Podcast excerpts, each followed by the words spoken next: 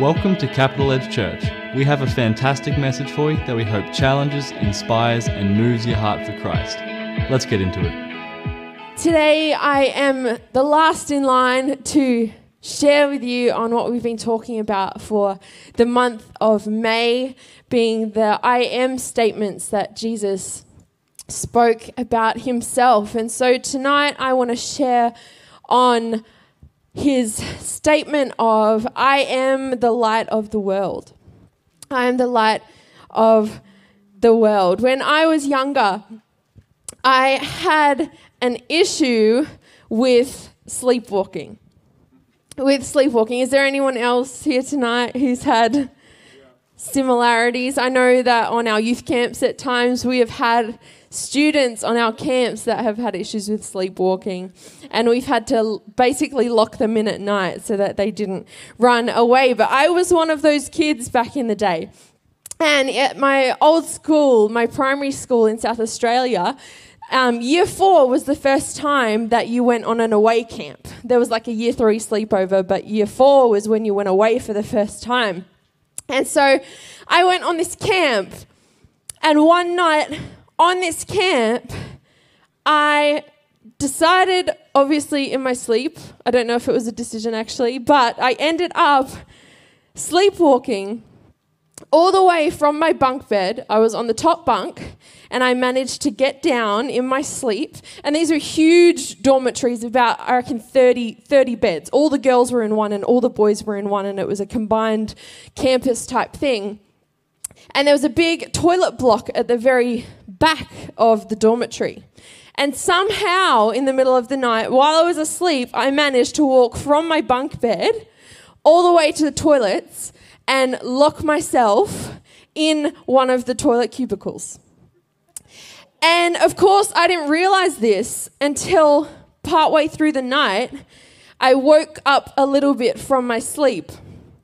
And I realized that I was sitting upright and that the ground was hard. And I felt around me, and all I could feel was that I was enclosed in a tight space by four walls around me. And I had no idea where I was. For a split second, there was panic. There was panic. I thought that I had been buried underground or something. And obviously, I wasn't quite awake enough, though, to make my way out of that situation and back to my bed. And I ended up falling back asleep in the toilet cubicle. And then it wasn't until the morning when the sun started peeping through the frosted glass behind me that I woke up to the light and I realized that I had walked in the middle of the night into the toilet cubicle. And in that moment, the second time I woke up and there was light, I realized that I was not buried underground, that things weren't as bad as they seemed. I knew exactly where I was and I knew exactly how to get out of that situation. And it was very simple. It was very simple. There was, in that moment, the second time I woke, there was a huge sigh of relief. And that was just a little bit of light coming through the window that woke me up and enabled me to calm down and get myself out of that situation in the morning. Now, as I said before, tonight I want to talk about the light of the world, the light of the entire world.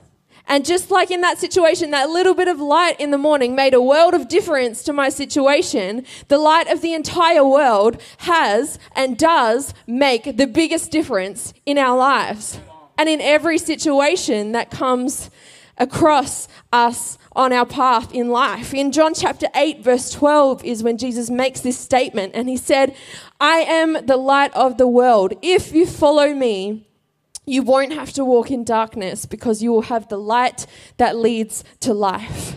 The light that leads to life. Everything was designed to thrive by the light. When God created the world, when He breathed light into being, and then He separated it from the darkness, and then He created everything else to thrive by the light.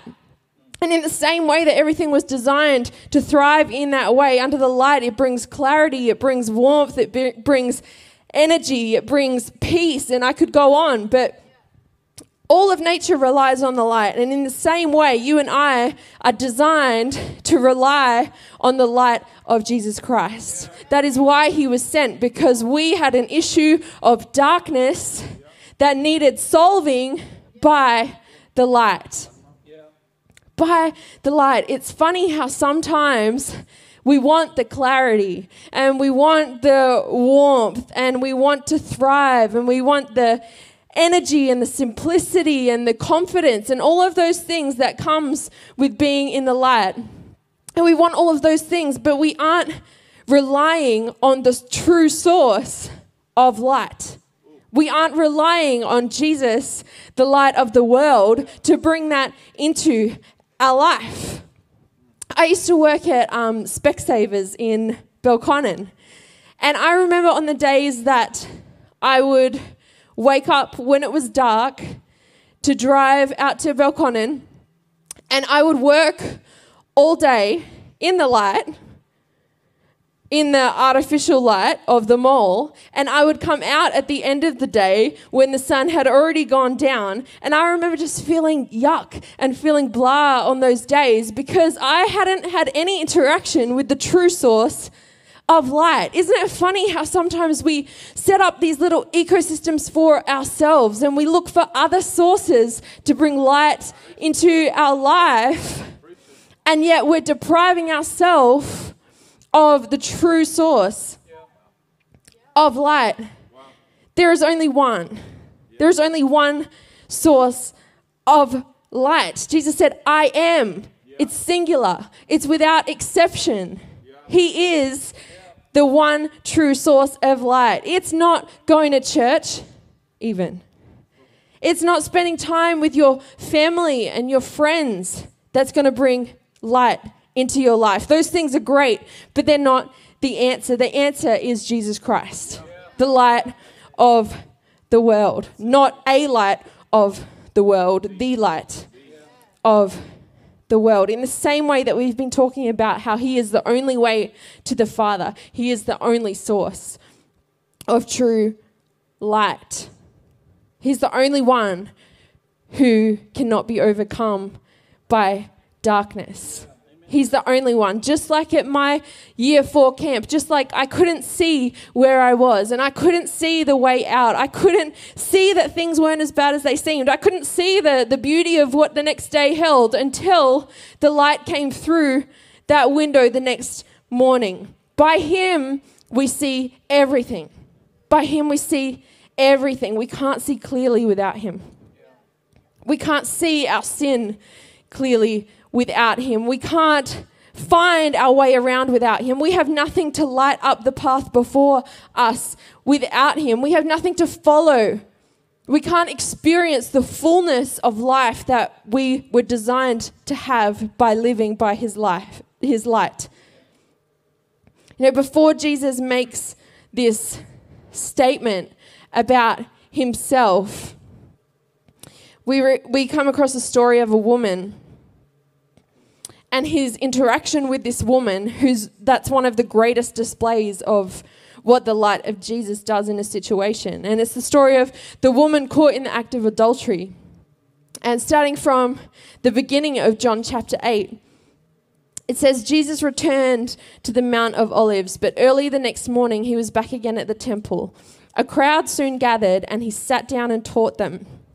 As he was speaking, the teachers of religious law and the Pharisees brought a woman who had been caught in the act of adultery. They put her in front of the crowd. Teacher, they said to Jesus, this woman was caught in the act of adultery. The law of Moses says to stone her. What do you say? They were trying to trap him into saying something they could use against him, but Jesus stooped down and wrote in the dust with his finger. They kept demanding an answer. So he stood up again and said, All right, but let the one who has never sinned throw the first stone. Then he stooped down again and wrote in the dust. When the accusers heard this, they slipped away one by one, beginning with the oldest, until only Jesus was left in the middle of the crowd with the woman. Then Jesus stood up again and said to the woman, Where are your accusers? Didn't even one of them condemn you? No, Lord, she said. And Jesus said, Neither do I. Go and sin no more. Here we see this woman who pretty obviously is living a life in the darkness. She has issues in her life. She has sin in her life. And all of a sudden, this gigantic spotlight is put on her in front of a crowd. There's this huge spotlight on her. I'm sure it was incredibly awkward for her. I'm sure she was incredibly embarrassed in that moment. I'm sure in that moment she would have wished that the ground would just open up and swallow her whole. I'm sure that in that moment she would have much rather have stayed in the darkness. Now, the religious leaders, they're pointing their finger at her. They're using her as a prop, as an example. They don't even, they don't care about her. They're trying to trap Jesus. But really, the joke is on the Pharisees in this story because Jesus saw the heart of this woman who was living in darkness, but he also saw the hearts of the Pharisees whose darkness was just in secret. It was just buried below the surface a little bit more. And he saw their hearts. But the woman, she was exposed before everyone. And the thing is, though, that being exposed before Jesus was the best thing that could have ever happened to her. It was the best thing that could have ever happened to her because by being exposed before Jesus, it meant that there was an opportunity for his light to be shone into her situation and for him to touch her. She was exposed, but because she was exposed, she was healed.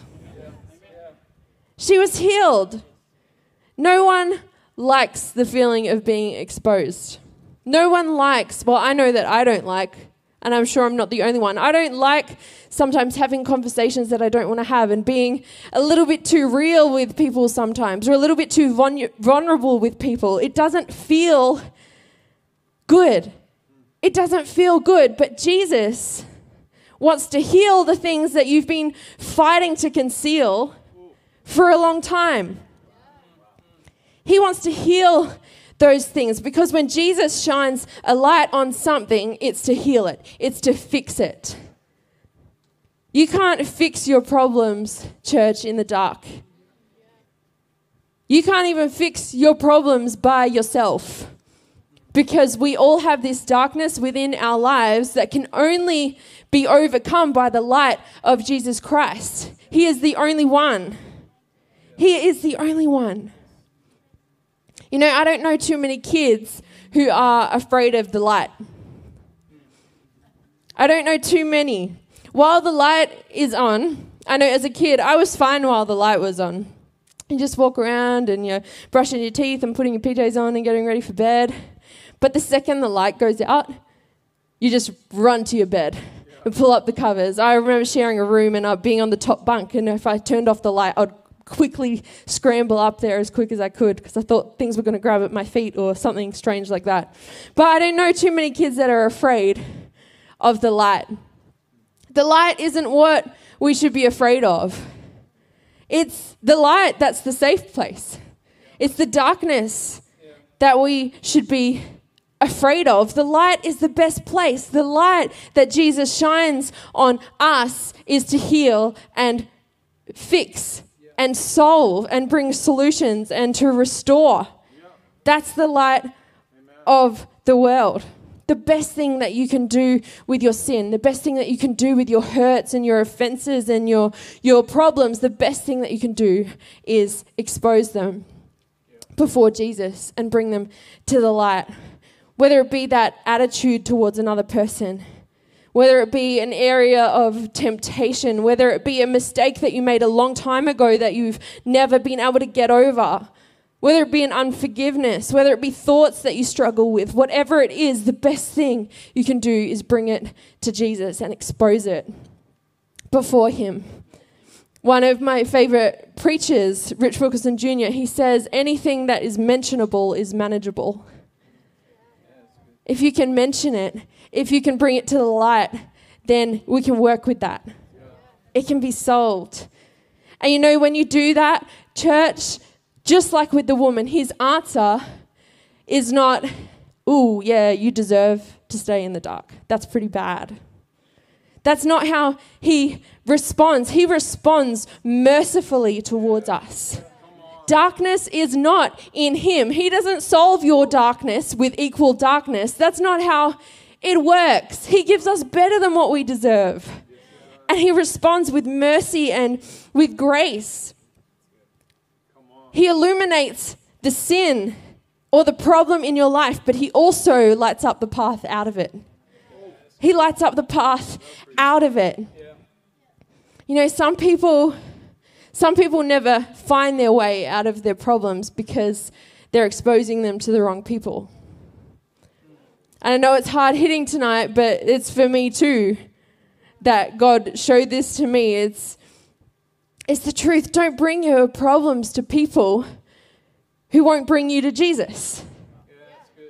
Your friends can't solve your problems. It is Jesus that can shine his light on that. If you're bringing your problems to people that are going to validate how you feel about your darkness, if you're bringing your problems to people who are going to set up camp with you in the darkness and make it cozy and make it comfortable in there because misery loves company, right? If you're bringing your problems to the wrong people, you can't find your way out. If you are bringing your problems to people who can't shine a godly perspective on that situation, then that's not the answer. That's not the answer. You need friends, and you need to be the kind of friend that is gonna pick you up and take you to Jesus, like the lame man on the mat. Imagine if they just sat down with him and gave him a sandwich every now and then so that he felt loved and comfortable and validated. No, they picked him up and they took him to Jesus so that he could be forgiven and he could be healed. He's the light of the world. Be that kind of person. Look for that kind of person. You know, I've never felt closer to God than in the moments when I have exposed something to Him that He has illuminated to me that's an issue in my life in order for Him to deal with it and fix it and overcome that thing. When I've allowed Him to have His way in that situation and when I've when I've stepped out of the dark in that thing, can I tell you there has always been extraordinary grace on the other side of that. When everything could have fallen apart, when I deserved consequences. And of course, there are consequences for some of our sin, but there was always grace. There was always grace. His favor was always upon me when I made that call, when I trusted him. In Romans chapter 2, verses 4, I love I love this. It says, Don't you see how wonderfully kind, tolerant, and patient God is with you? Does this mean nothing to you? Can't you see that His kindness is intended to turn you from your sin? It's His kindness that leads us to repentance. It's His kindness that puts you on a new path, a better path for your life. He lights up the sin, He lights up the problem, but He shows you a way out of it. And this is true time and time again in the Bible, and I'm sure it is for a lot of us tonight, but it's true for Saul in Acts chapter 9. I'm sure a lot of us have heard the story, but Saul was a bad guy. Just like the woman, he was living a dark life. He was out killing Christians. That's a pretty dark place to be. And one day, when he's on the road to Damascus, this bright light from heaven comes down and blinds him, and he falls to the ground. And the Spirit says, Saul, Saul, why do you persecute me? And he says, Who are you, Lord? And the response is, I am Jesus, whom you're persecuting. There's the exposure right there. And then the Lord says to him, Now get up and go into the city, and you'll be told what you must do. And so Saul goes to the city, and he's blind for three days. He's blind for three days. And during that time, the Lord is speaking to a man called Ananias, and he's saying that Saul is God's chosen person to bring his good news to the world. And, and Ananias he is at first he's afraid to go and find Saul because he's been killing Christians, but he does and he goes and he prays with him. And the Holy Spirit comes upon Saul and changes his life, puts him on a new path. He goes from Saul to Paul. His name is changed, his vision is restored in that moment, and the Lord has put him on a new path for his life. And he goes on talking about what God has done for him and in his life. You see, when Saul encountered the light, he wasn't just made aware of this sin and then went back to his old life. He didn't just stop killing Christians and then was like, okay, cool, I won't do that again. And then he went back to living the life that he lived before. A new path, a better path was revealed to Paul. God, God shone a light and got his attention in that moment in order to blind him from his old life, his plans of his own, and put him on a new path for his life. And can I tell you today that Jesus does the same for you? He has a plan for your life, He has a purpose for you. And I don't know about you, but there have been times in my life that I have I have had moments of confusion about what his plan for me is. And working with the youth and being around them, I know that a lot of them have been in the same position as well. And I'm sure that there are people here who have had the same sort of confusion. I've tried so hard at times to figure it out. And I've been really frustrated, honestly, at times that he didn't light a bush on fire to talk to me or didn't send me a donkey to talk to me about what his plan is for my life. It's frustrating. And behind that is this desire. It comes from a good place, but there's this desire and this fear that I'm going to miss him with my life, that I'm going to miss the whole point. And I think we think of God, we think of him as this tiny little light at the end of a dock that we have to really focus on, that we have to aim for, that we have to hit it bang on. But that's not the truth because the truth is that Jesus is the light of the world, that he is everywhere that he can shine his light in so many different places, in so many different ways, and down so many different paths in your life. In Psalm 139, verses 3 to 6, it says, You see me when I travel and when I rest at home. You know everything I do. You know what I'm going to say even before I say it, Lord. You go before me and follow me. You place your hand of blessing on my head. Such knowledge is too wonderful for me, too great for me to understand. He is before you, He is behind you, He is beside you everywhere that you go, as long as you're in the light. Church, He's a big target. He's a big target. Stay in the light, and He'll reveal the way. Stay in the light, and He'll reveal the way. The thing is that when we pray to God and we ask Him for direction for our life, and when we ask for Him to direct us in His plan, we want Him to tell us what to become, not the next step to take. We don't want to start walking the path. We want Him to give us a really elaborate map with all of the details so that we can decide if we want that one. We're so funny like that. We want all the spoilers for our lives. But Proverbs 16, verse 9, it says, We can make our plans, but the Lord determines our steps. Yes, He determines our path and our lives, but He does it through steps. He does it through steps. Following his way is about consistent obedience, not instant revelation. It's about consistent obedience, not instant revelation. See, the Lord gave Paul a task at a time. He didn't show him the whole picture all at once. He had to, first of all, just get up off the ground. That was the first thing that the Lord told him to do to get up off the ground. Then he had to go to the city. Then he had to wait a little bit. Then he received the Holy Spirit. Then he started sharing his testimony. Then he started hanging out with the disciples. Then he started preaching and teaching. It was steps.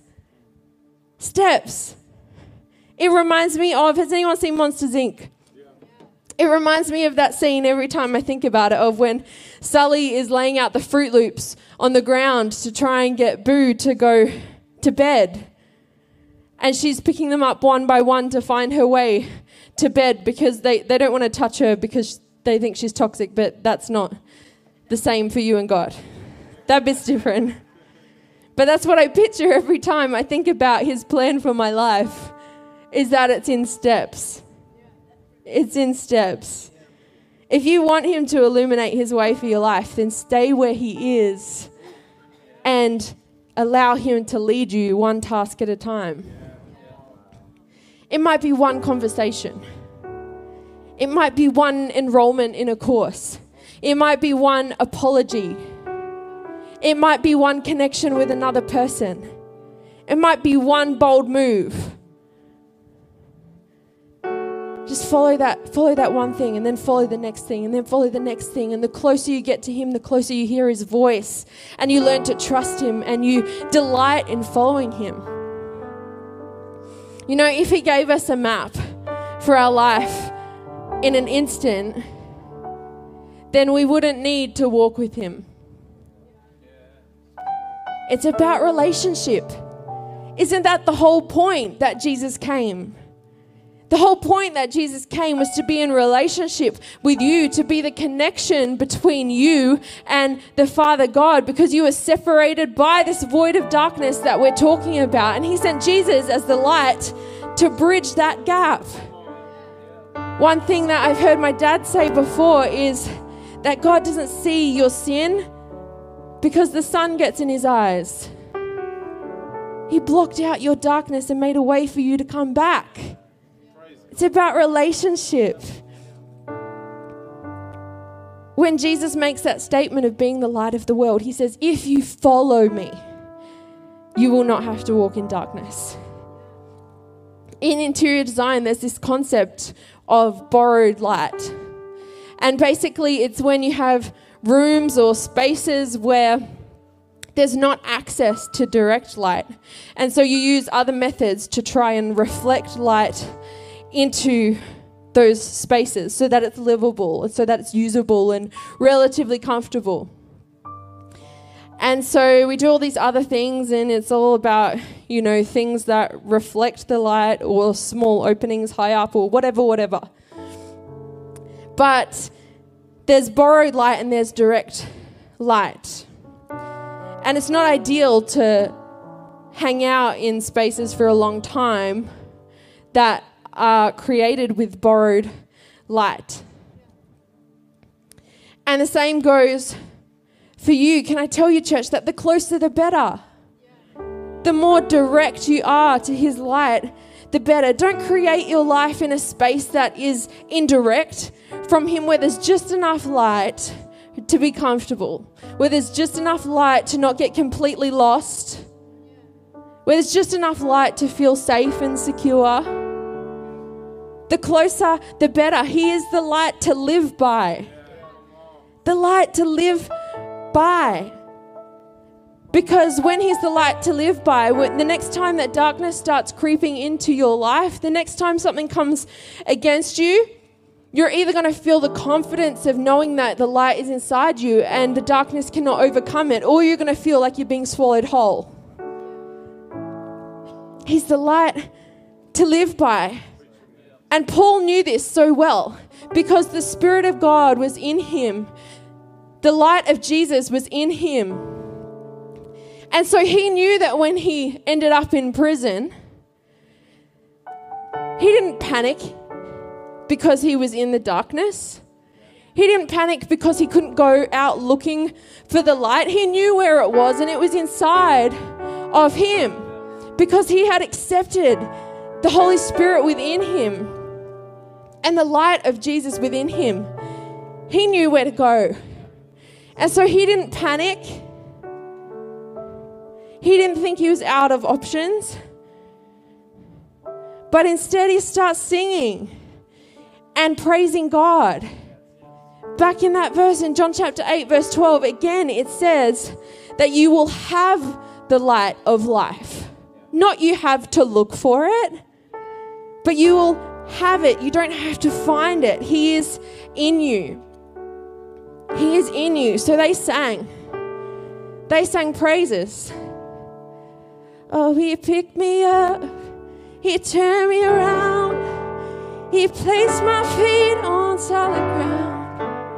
I thank the Master. And they praised God. They praised God. I love that song because it's about Paul and it's about me. It's about you. They needed breakthrough in that moment and they knew who could do it. And he was inside of them. If you need breakthrough, go deeper, not wider. You don't have to look for it. He's inside of you. Press in. Go deeper into Him. In Romans 8, verses 11, it says that the same power that raised Christ from the dead lives inside of you. That's where it's at. And they start singing, and the ground starts shaking, and the chains start falling, and they start escaping. And yet again, Paul is free from his sin, from his shame, from his old life. And he's received breakthrough to continue on the path that God has made for him because he has a plan and a purpose. And when they start singing, the other prisoners, they can hear. They're listening. You know, the light of the world lives in you. And if you start singing, if you start pushing into Him for your breakthrough, I'm sure the prisoners thought it was a bit weird. And I'm sure that there are people that think it's a bit weird that when you have issues, you go to Jesus and you pray and you press in and you sing. It's weird, but it's the only way. It's the only way. And the prisoners, they hear. They hear. You know, if He can do it for you, then He can do it for someone else. But are you going to sing about it? Are you going to praise? Are you going to push in? Are you going to let Him shine out of your life so that other people can see? I'm trying to teach my baby how to sleep better at the moment. And one thing that there's so many rules for parents these days, flip. There's so many rules. But one of the things that they say is that their room has to be pitch black to sleep long stints because any light coming through the cracks in the room signal to them that it's time to wake up. And it's a bit like that for us. It's that in the darkness, it just needs a crack of light shining through your brokenness, your circumstance, your hurt. Just a crack of light is going to signal to somebody else that it's time to wake up. That it's time to wake up. There's a whole lot of people that can be woken up when you let the light of Jesus shine through your situation. There's a whole lot of people. In Matthew chapter 5, it says, You are the light of the world, a city on a hill no one lights a lamp and then puts it under a basket. Instead, a lamp is placed on a stand where it gives light to everyone in the house. In the same way, let your good deeds shine before all men so that everyone will praise your Heavenly Father. Church, the light of the world, He makes all the difference. All the difference. He is the answer.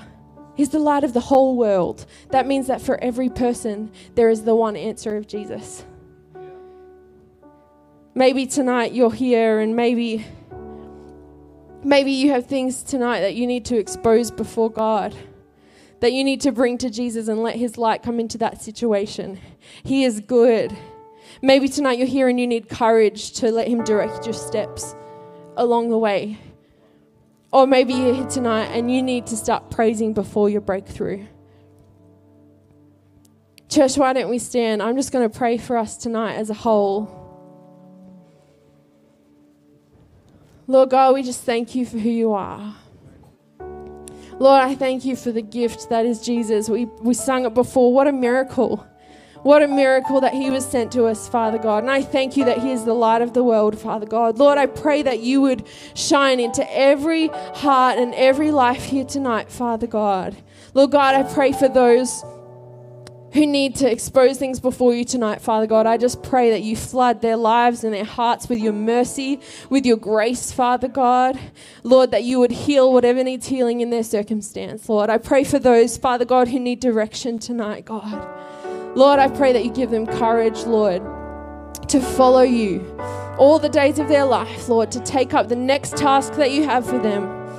Lord, I pray for courage. And Lord, I pray for those that need breakthrough tonight, Father God. Lord, I pray that you would bring joy into their hearts and into their lives tonight, Father God. Joy to be able to sing, to be able to praise you, Lord. Remind them of what you've done before, Father God. And Lord, I just pray that you would do it again, Lord.